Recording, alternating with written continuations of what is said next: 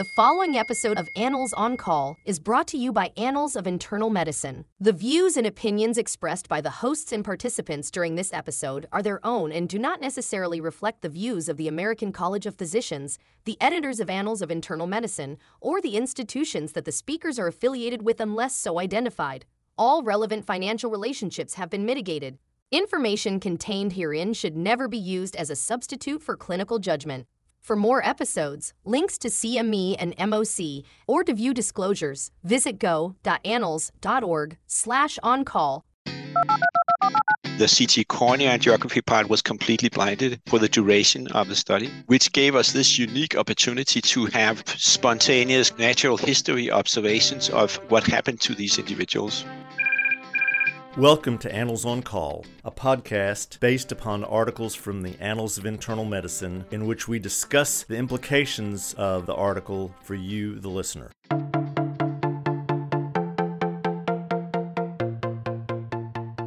This is Dr. Bob Centor. I'm Professor Emeritus at the University of Alabama at Birmingham and former chair of the Board of Regents for the American College of Physicians. This episode of Annals on Call features an article titled Subclinical Coronary Atherosclerosis and Risk for Myocardial Infarction in a Danish Cohort. Our guest is the first author, Klaus Kofoed, who is the managing director of the Department of Cardiology at Rigshospitalet in Denmark. We hope that you learn quite a bit uh, from this podcast. Klaus, thank you so much for joining us on the podcast. I was really struck by your study and what the implications of it might be. And so we really appreciate you coming on the podcast to discuss it. So, first of all, why don't you describe the overall study? Uh, and then we can get into some of the details and try to understand how to apply that in the real world. Great. Thank you, Bob. And uh, I'm very happy to be on, on the podcast here. So just uh, to summarize the, general outline of the of the study, around 2010 here at Copenhagen at Rigs uh, University Hospital, we had access to very nice equipment that could do non-invasive coronary angiography in, in in people with very low radiation dose. And so the the idea here came up that that would be a great opportunity to try and understand better the natural history of coronary atherosclerosis. at the same time, I was connected to two of my senior professors, Dr. Nordestgaard and Dr. Koeber, and both of them uh, encouraged me to enter um, this study where we in the ongoing uh, Copenhagen General Population Study. I guess it's similar to some of the US uh, Framingham or um, um, MESA studies where healthy people are suggested to be part of a, a, great population study with research observational data. And so they were invited to have a, a coronary CT on our new equipment, and that was started in 2010. And initially, I, I, I didn't find it you know, likely that we would get a large number of patients, or a, or not patients, but people from the background population. But as it turned out, there was a huge interest. So in the coming years, we've been scanning between 1,000 and 2,000 people every year. And the uniqueness of, of, of the study was that at the time I, I didn't really understand that, but our ethical committee, they said, yes, you can do this, but you should not cause any undue anxiety. So we were not permitted to give any reporting on the cardiac reading Obviously, if we found lung cancer or you know other well recognized really serious uh, illnesses on, on the CTs, uh, we reported that. But for this for the CT on the heart at the time, the knowledge on how to react, what to use that for, was so kind of vague that the ethical committee kind of mandated that we were not allowed to report. So they were completely blinded. The CT angiography part, I mean, the CT coronary angiography part was completely blinded for the duration of the study, which kind of gave us this unique opportunity to have uh, spontaneous kind of natural history observations of what happened to these individuals. We had then, from registry data, we were able to track what happened to these individuals, almost 10,000 people that were scanned in terms of uh, whether they died, whether they had myocardial infarction, and also other uh, aspects of, of the vascular domain, meaning whether they had revascularization. And so we uh, looked at not just to look at whether they had coronary artery disease not being manifested clinically, but um, in fact, what type of subclinical coronary artery disease that they had. And there it became very, very interesting because we were able to kind of characterize the type of coronary artery disease that was subclinical or latent, you, you might say, and then see what type of um, coronary artery disease had the highest risk of subsequent clinical manifestation in terms of especially myocardial infarction and and that was basically the idea. You can say that there are many ramifications or many, many relevant aspects of this. On top, of course, just the the basic science understanding of this disease. What are the characteristics of it? How frequent is it? Even before clinical manifestation, and of course, what would later on manifest as a truly feared uh, complication, such as myocardial infarction. And of course, those large part of, of, of the the study we feel is of high uh, impact on what clinical practice you might want to adjust following the findings that we have. So, but I guess that's basically the outline of the study, and and and uh, maybe we can dig deeper into more details uh, on a later point. But but I think that's that's a big or very quick summary of the of the the format of the study. Yeah. That's really exciting. So you started doing the CT angios in 2010. Yes.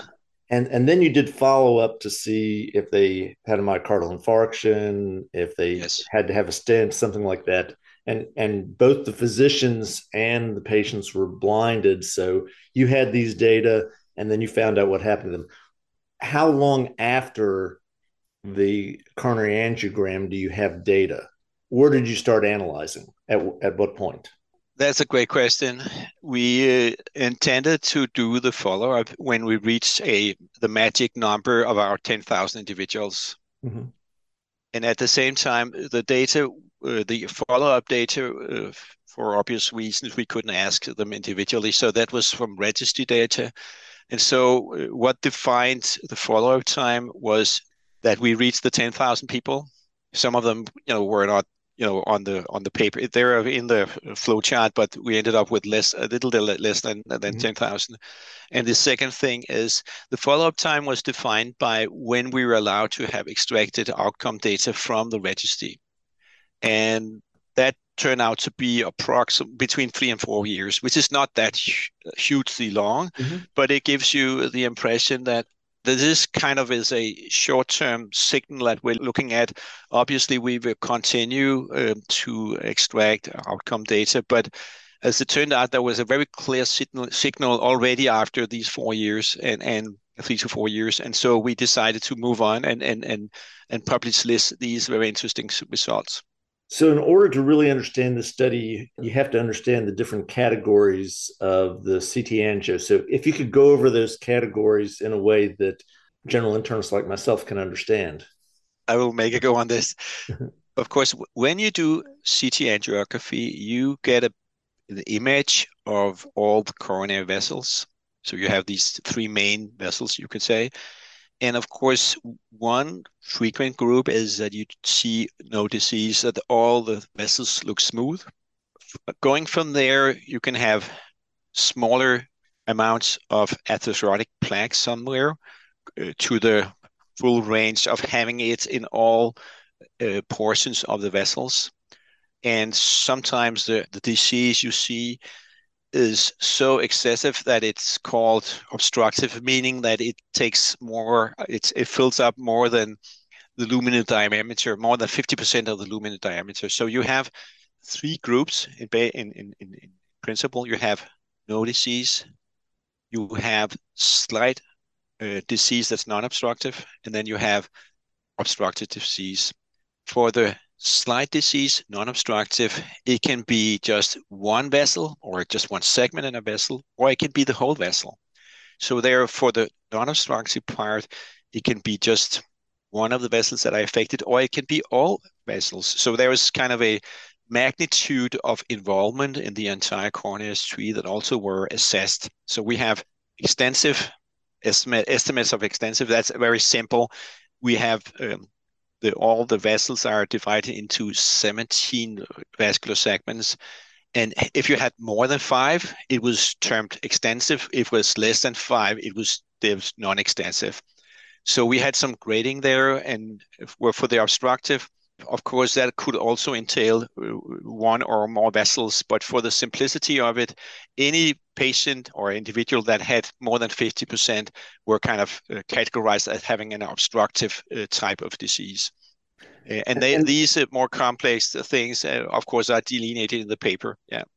And and and uh, for the listeners, if you really want to visualize this, uh, their figure one on the third page of the article uh, really has a beautiful picture yeah. of uh, what Klaus just explained to us. So now we have these categories. We have no no disease. Uh, we have the non-obstructive, non non-extensive, non-obstructive, extensive, obstructive, uh, non-extensive, and obstructive extensive. So we have all those categories.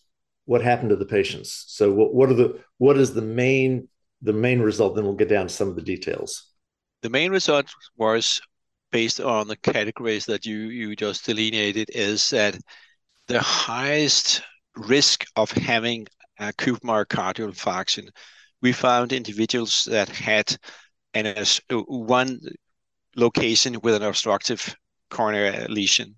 Had they also had more than five segments with disease, regardless of whether that was obstructive or not, those two types of lesions were associated with the highest uh, risk of having acute myocardial infarction.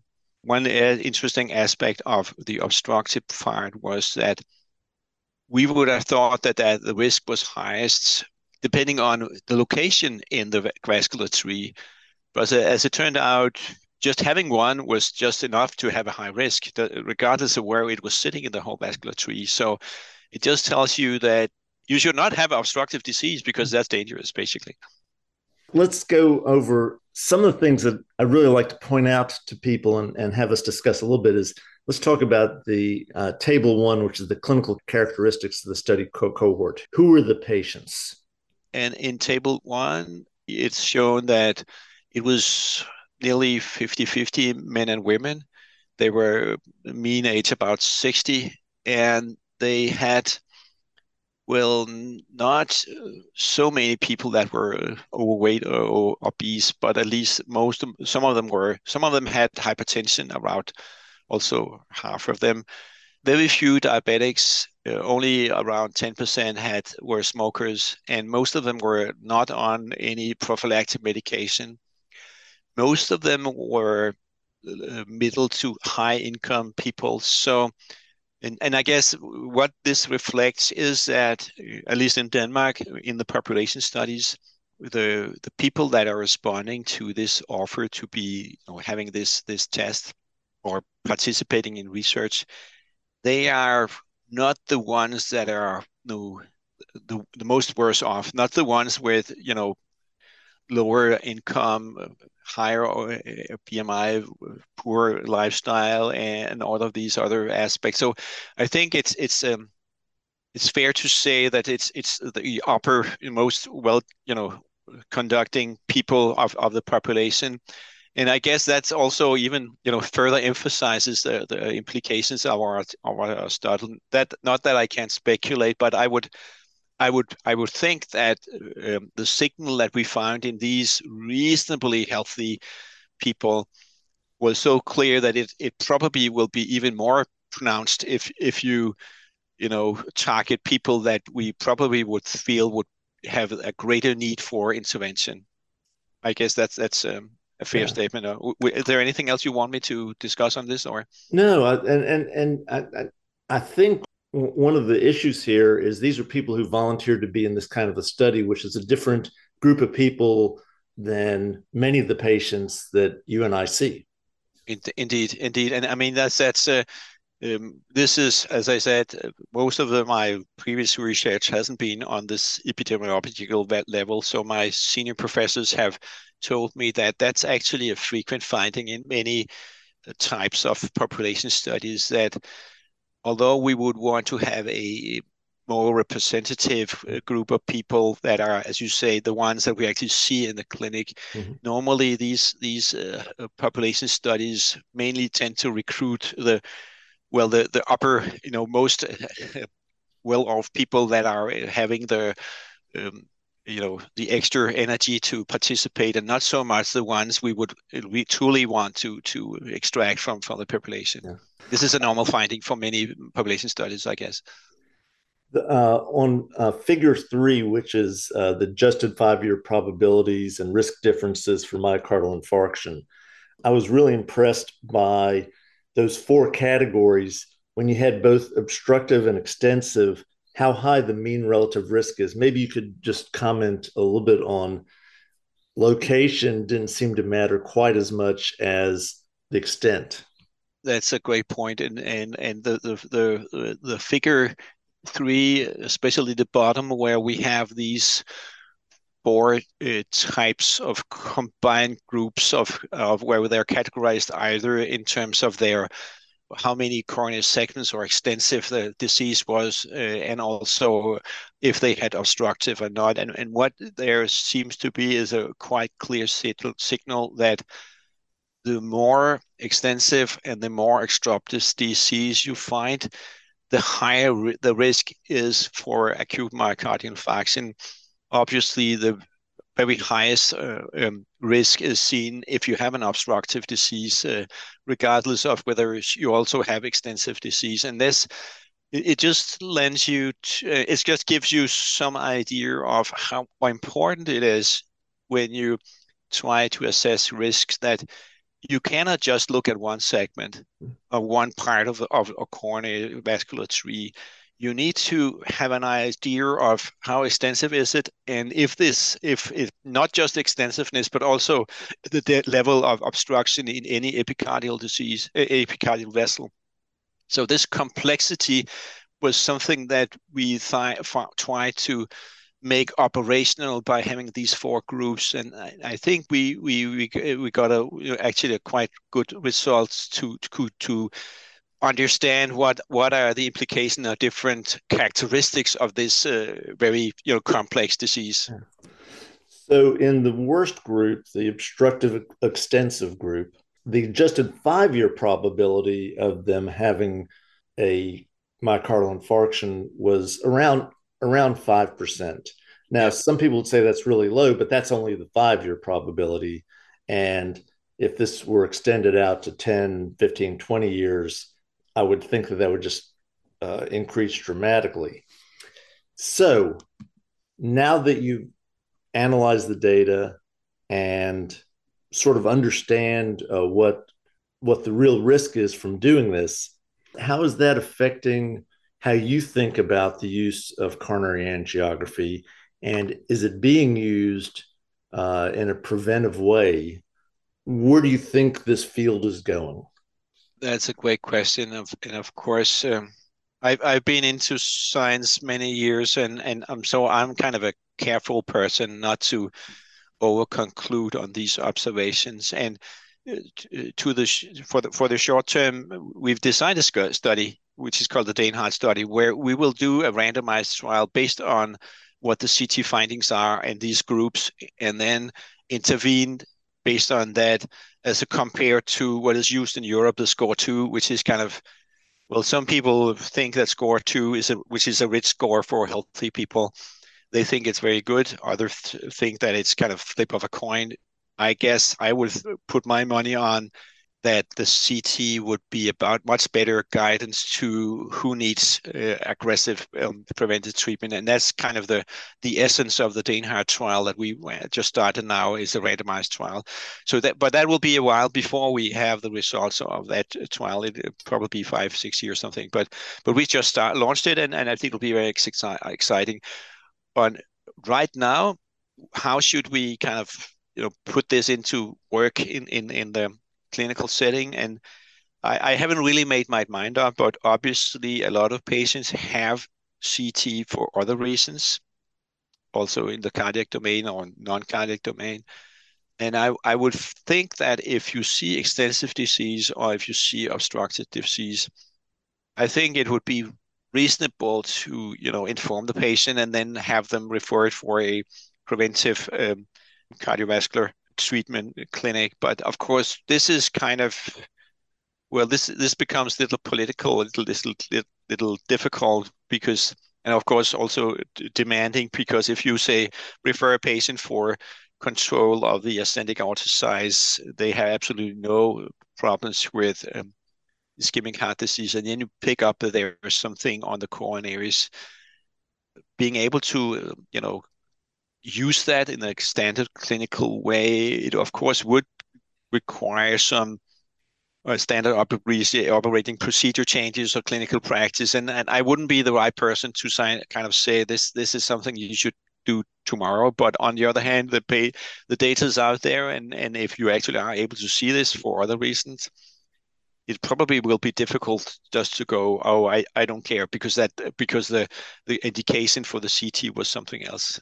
Does it make sense or? Oh, absolutely. I mean, I I, I would be thinking that especially in patients with strong family histories, uh, especially those patients are very worried. This might be a reasonable thing if they're on the borderline of whether they want to be on a statin or not. This might give us some more information that say, yeah, you already have disease and we know that that predicts hmm. something let's do all the preventive things we can possibly do i, I would say that that would be a very reasonable and, and pragmatic approach here and and of course one thing that's kind of the, the, the focus of, of, of our, our study here is as of now, we actually don't know if a CT guided or supported uh, preventive strategy is better than what's already been done. I think most physicians will feel that that's very likely that that would be the case, but the data is not there. But waiting for that, I guess, for on a case by case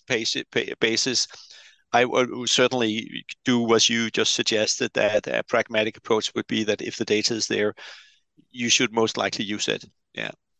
And in finishing, very uh, kindly talked about the limitations of this study, and maybe you could share that uh, with uh, with the audience. Uh, I guess there were some scientific uh, limitations that maybe not so super relevant, but of course, for for general for general understanding of how this can be translated, we only had uh, white people in the study, so we don't we can't make any statements on on um, non-white people as I said, it's kind of the the higher income people that are ma- medium to higher income people. So so that's where we can state ourselves on this. On the survival, we would have loved to have cardiovascular death, but somehow the registries weren't able to provide that. But we will look deeper into this and, and hopefully we'll have a more even more differentiated understanding of what it means when you have a CT angiography in, in, in an apparently healthy person and then give even more nuanced um, um, advice on how to understand what, what is on, on, on such a CT. Well, thank you so much for joining us on the podcast. Uh, I think that this is a most interesting study and uh, at, at, least in the US, uh, general internists are the ones who are taking care of these people and uh, having a better understanding of where this field seems to be going really helps me. So thanks again. Robert, thank you for the opportunity. Thank you so much.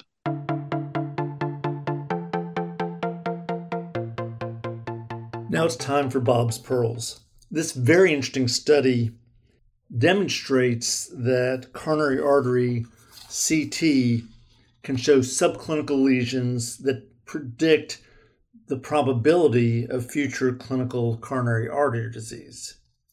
Exactly what to do with this information is still unclear, as our guest uh, made uh, very explicit. It's interesting that the authors are currently doing an RCT to determine if the, these patients would benefit from presumptive treatment to hopefully prevent the progression of coronary artery disease.